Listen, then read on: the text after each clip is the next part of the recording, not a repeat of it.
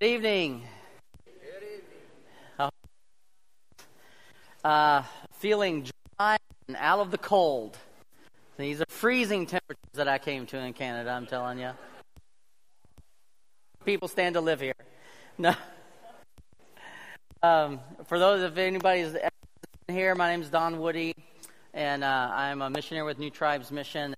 Have been for many, many years, and I'm married to Janice, formerly Freeman, Rick's cousin, and four great kids. And uh, you know, it's just been an exciting time. Thank you so much for the invitation to come.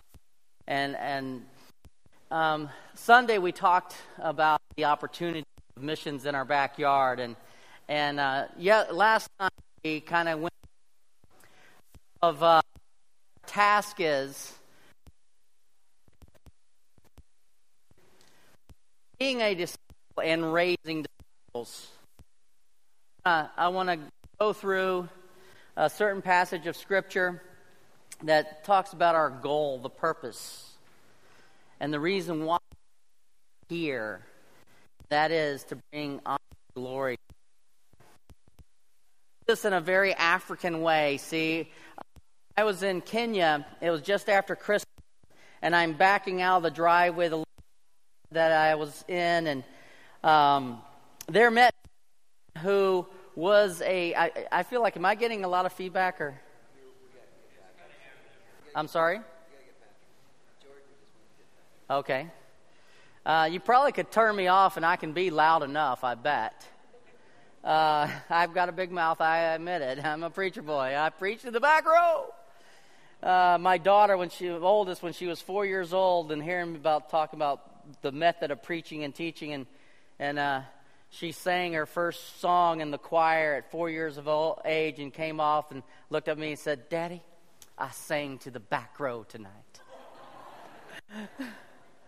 but uh, when I was in Nairobi, we uh, I, I was met by a man, and he was a student of the course that I taught, but he wasn't my student. He was a student from the year. And he started on telling me a story. And see, the Kenyans can never, it's not that they can't, they just don't get to the point. They go way around the bush. And uh, he says, Oh, Mwalimu, teacher, over Christmas someone broke into my house and they stole my chair and they stole my shirt and they stole my, and he proceeded to name every that he had in his, you know, and it was gone. And I'm, I'm thinking, you know, am I very guided mind, okay, how much money is he for? And uh, this training center, the, each course comes with a course manual. That comes their reference library. Uh, and he said, and they stole my manuals. And he asked, do you possible for me to get another set of manuals? You know, of course, I felt about this big. I'll see to it. So tonight I'm going to go around the bush. It's going to be a very long introduction, but we will get because you see the scene I want to talk disturbing. It isn't a thought, but as we look at Scripture, you will Because if you grab hold of this truth and embrace this truth, you will allow this you see your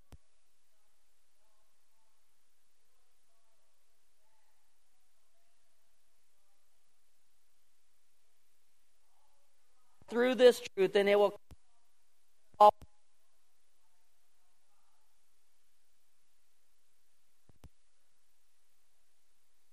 This is why we will resist.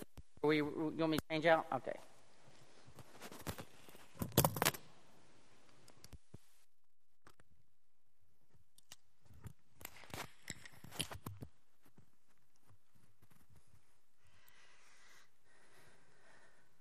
This is why we will resist this truth that I'm going to share in just a minute. Some of you will probably push back and argue mentally with me as I share, not that we ever do that with the pastor, you know, well, does he know about this verse over here? No, we don't do that. Uh, this message, this truth is disturbing and it is important because it is the framework on everything that you and I will ever experience in this life. As God gets us to embrace this truth, we will experience a peace and joy that God has intended to us from the beginning. Here it is the disturbing truth God's primary agenda is God. God's primary agenda is His own glory. His ultimate priority is Himself. At the top of God's to do list, it says, My glory. And number two says, My glory. Number three says, My glory. And I don't know how far down God's to do list you get to before you find Don Woody's happiness, even if it's on there. The disturbing truth is, God is stuck on himself. What? What did he just say? When I said that one time, I had a guy stand up, I object! And he went on a diatribe and proved everything that I was trying to say. If I say God is stuck on himself and you think there's something wrong with that, maybe it's because you don't think of yourself as too much different from God. Because if you were to say, oh, yeah, that Don Woody, yeah, he's stuck on himself, I know him. See, it's a bad thing, isn't it? But for God to be stuck on himself, he's the only one that can because he's God. He's not one of us. We don't like this statement at all, deep down, the problem might be we don't really think that we are that much different than God. J.I. Packer says if it is right for man to have the glory of God as his ultimate goal, can it be wrong for God to have the same goal? If man can have no higher purpose than God and his glory, how can God? If it is wrong for man to seek something less than this, then it would be wrong for God too. The reason is not right for man to live for himself as if he were God is because he or we are not God. However, it cannot be wrong for God to seek his own glory because he is. God. God decided a long time ago in eternity past to declare His glory, and it will be His agenda forever. A creator God did what a creator God would do. He created everything we see around us. You cannot look at nature without getting a good dose of God's glory. I don't know how many remember in like 1989 when the Hubble telescope got in focus. And you remember on Time magazine, it had this picture of this nebula, and just, you know, we were able to see further, farther, greater with clarity for the first time in the history of our of mankind, and we're looking at God's glory. Yet God took it a step further than creation. For there to be maximum glory somewhere in God's creation, there had to be free agents. There had to be someone with the freedom to choose. Only then will God get true glory. Does it ble- uh, bring God glory when we willingly choose to believe, love, and then obey Him? The greatest thing that I can expect as a parent is that when my children are out on their own, that they of their own free will will come back and seek relationship with me. And so God made man in his image with a mind to know God, emotions to love God, and a will to serve God. Can you imagine what went on in heaven when, when word got out that God was going to create a being that could choose to walk away from God? Can you imagine the angel saying, Did you hear what? God's going to do what? That's crazy. What in the world is he thinking? I'm sure the discussion went rampant through the angelic host because see, they didn't have, they weren't afforded that option. If they chose, they had one chance, boom, and it was done. I can imagine what they must have thought. But God knew. Excuse me. Surely you're not going to give them that, uh, that option to man, God. But like every parent knows, God knew that when that he would get the greatest glory from his creation that had the option not to choose to give him his glory that he deserves. Because when we choose to give him glory, it brings him greater glory. You can imagine when my four children were very small, and I, I can't remember exact ages, but it was like 18 months and uh, maybe two and a half, three years, and uh, two years, four years, and five years old. I had all four children with me at Sam's Club. Now y'all have what? Y'all have Costco here. Y'all does Sam still work up here? No, Costco. Okay, and I have them at Sam's Club. I'm by myself, you know, me and the four kids, and and it's lunchtime, and and so I go over to the table and I tell the kids, now kids, I want y'all to sit right here because Daddy's going over there to get in line to get lunch. You know, what you want, pizza, hot dog, whatever it is, you know. And as I walked away, I could feel the steely eyes of all the moms in the room going, what is this man doing? He's leaving those children all by themselves at that table. Where are these children's mother? And I kid you not, I'm standing in line, waiting my turn, you know, get up there, and this lady comes up to me in this extremely condescending voice and says, What have you done to your children? Excuse me? You told them to sit there at that table and they're obeying you.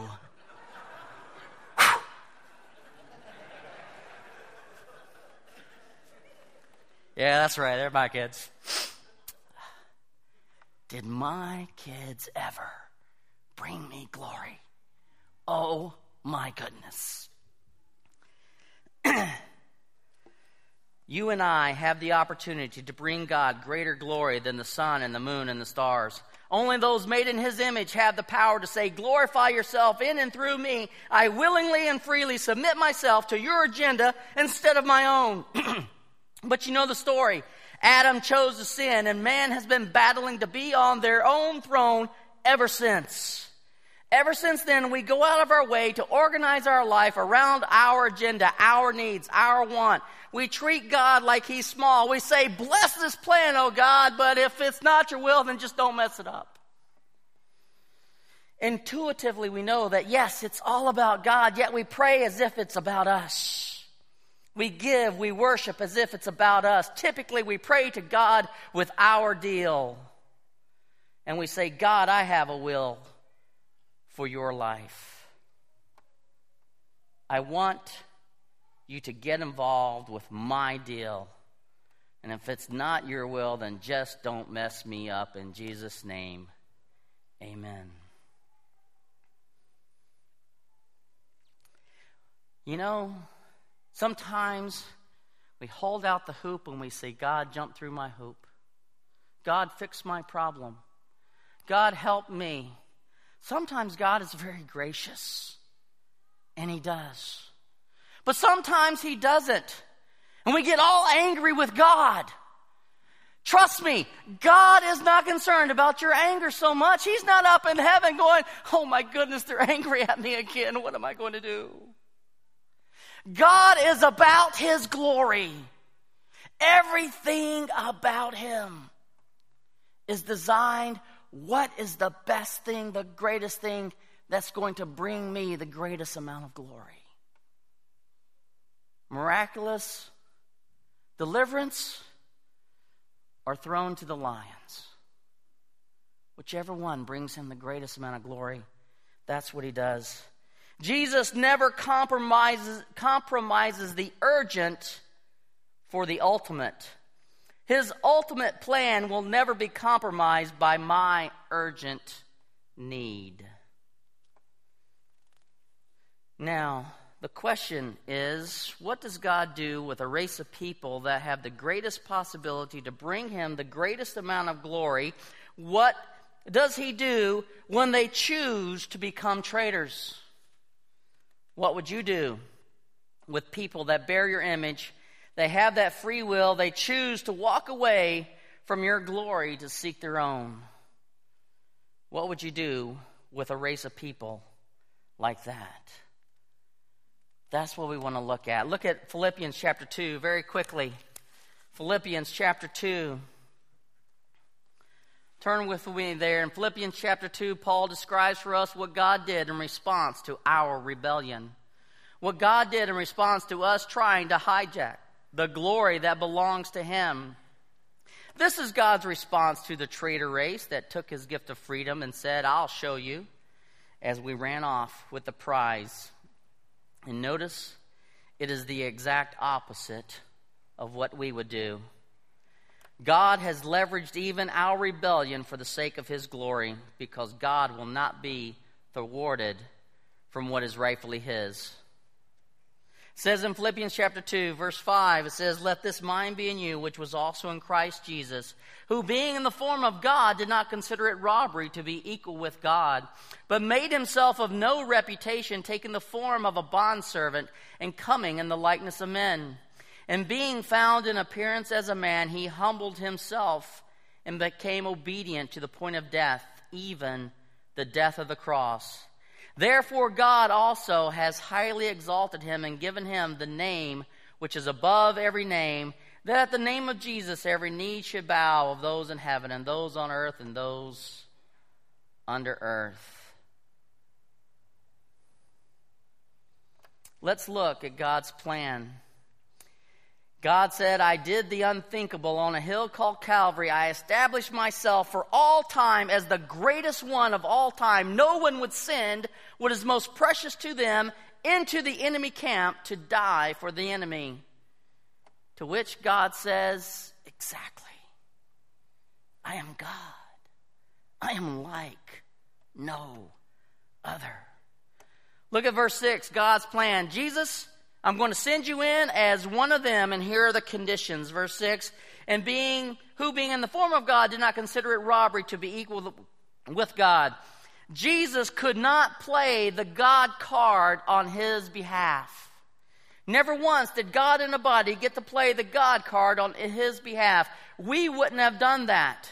Can you imagine, you know, before Jesus starts his ministry, you know, Mary says, uh, Jesus, would you run down to the bakery and get us some bread, please? And, you know, to the baker. And so he goes down, there's this huge line. And Jesus is like, you know, excuse me, excuse me, excuse me, excuse me. I, am God.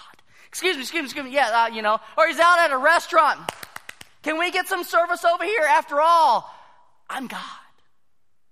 Not once could Jesus use the God card on his behalf. We use our own prestige card every chance we get. I remember I was washing dishes in our house that uh, with the, the, kitchen sink had a window that looked right out onto the street, you know, and I saw this guy riding down on a bicycle, and he would stop at the driveway and kind of look up, and then go to the next one and kind of look up, and just very suspicious behavior. And, and in the city of Sanford, they had just switched over to instead of a city call in 911 to a county-wide call in 911 and and so I, I, call in 911 because I think you know this is very suspicious behavior. You need to send somebody out to check it. I'm like, yes, uh, you know I'm at one, um, uh, 108 North Virginia Avenue. Can you send somebody? And the, and the lady just couldn't find me.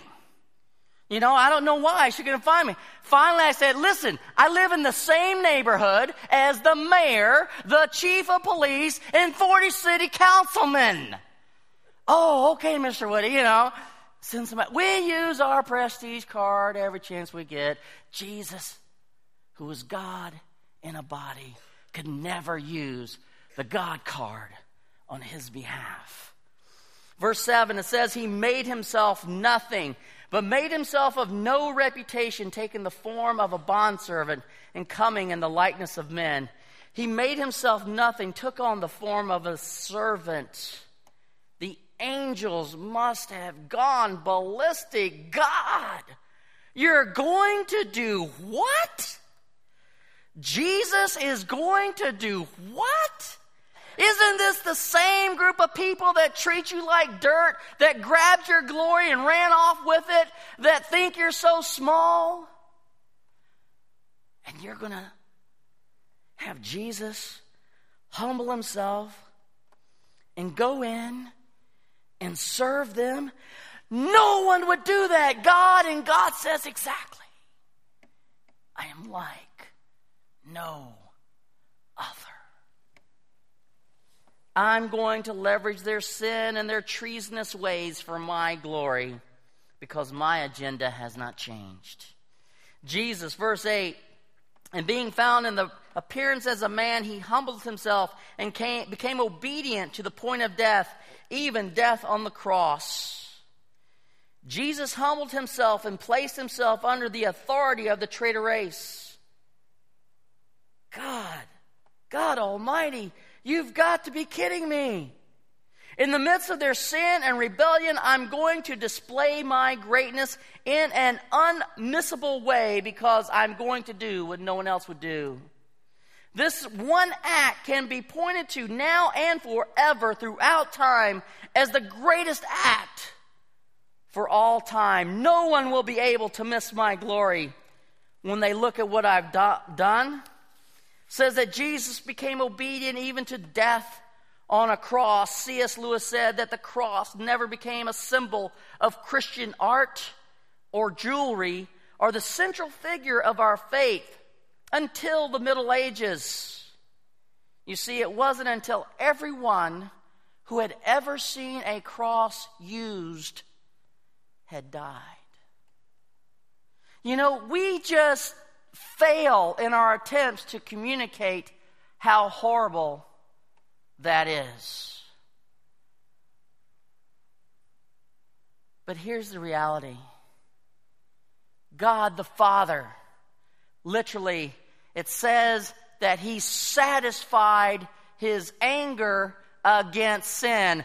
God beat his son and beat his son and beat his son and beat his son and beat his son and beat his son until God was satisfied against sin, your sin and my sin. That's what it means. God, the Father, pouring out his anger and wrath on God the Son for you and me. We would never consider doing this, but he isn't like us.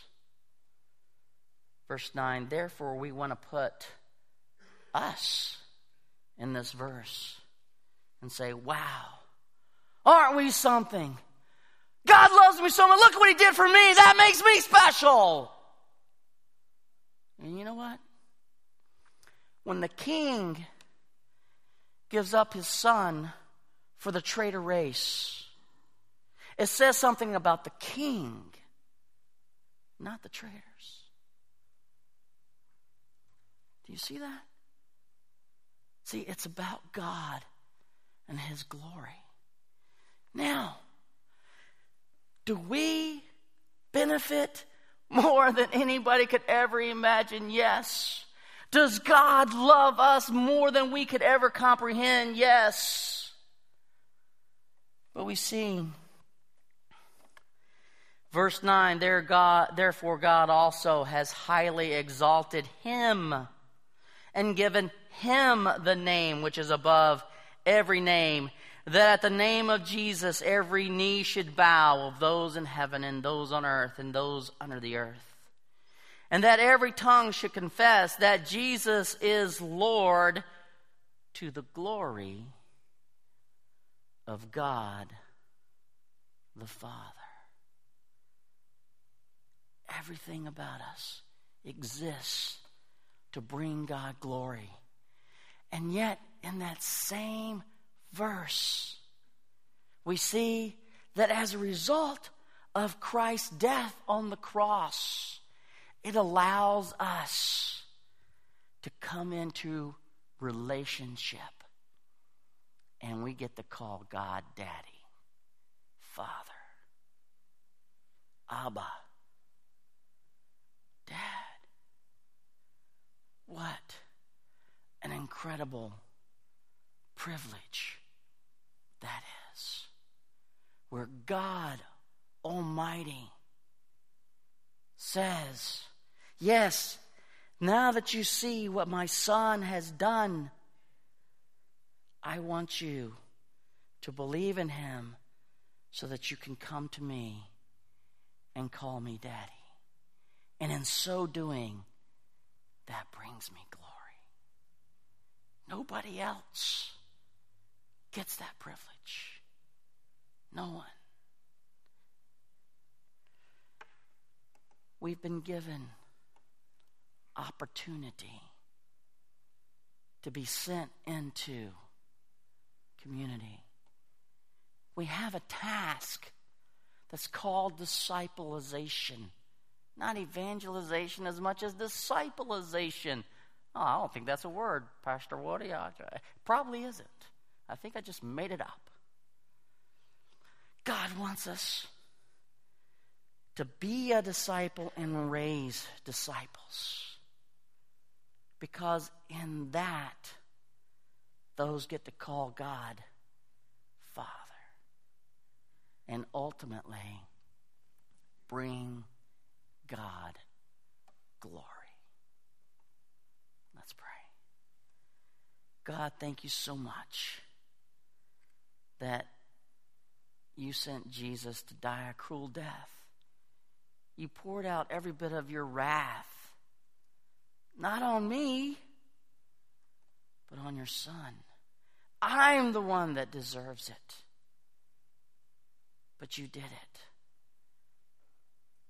You poured it out on your Son so that at one point in time, in an unmissable way, every single human being, every single angelic host can point to that one thing, Lord, and say, wow, no one would have done that.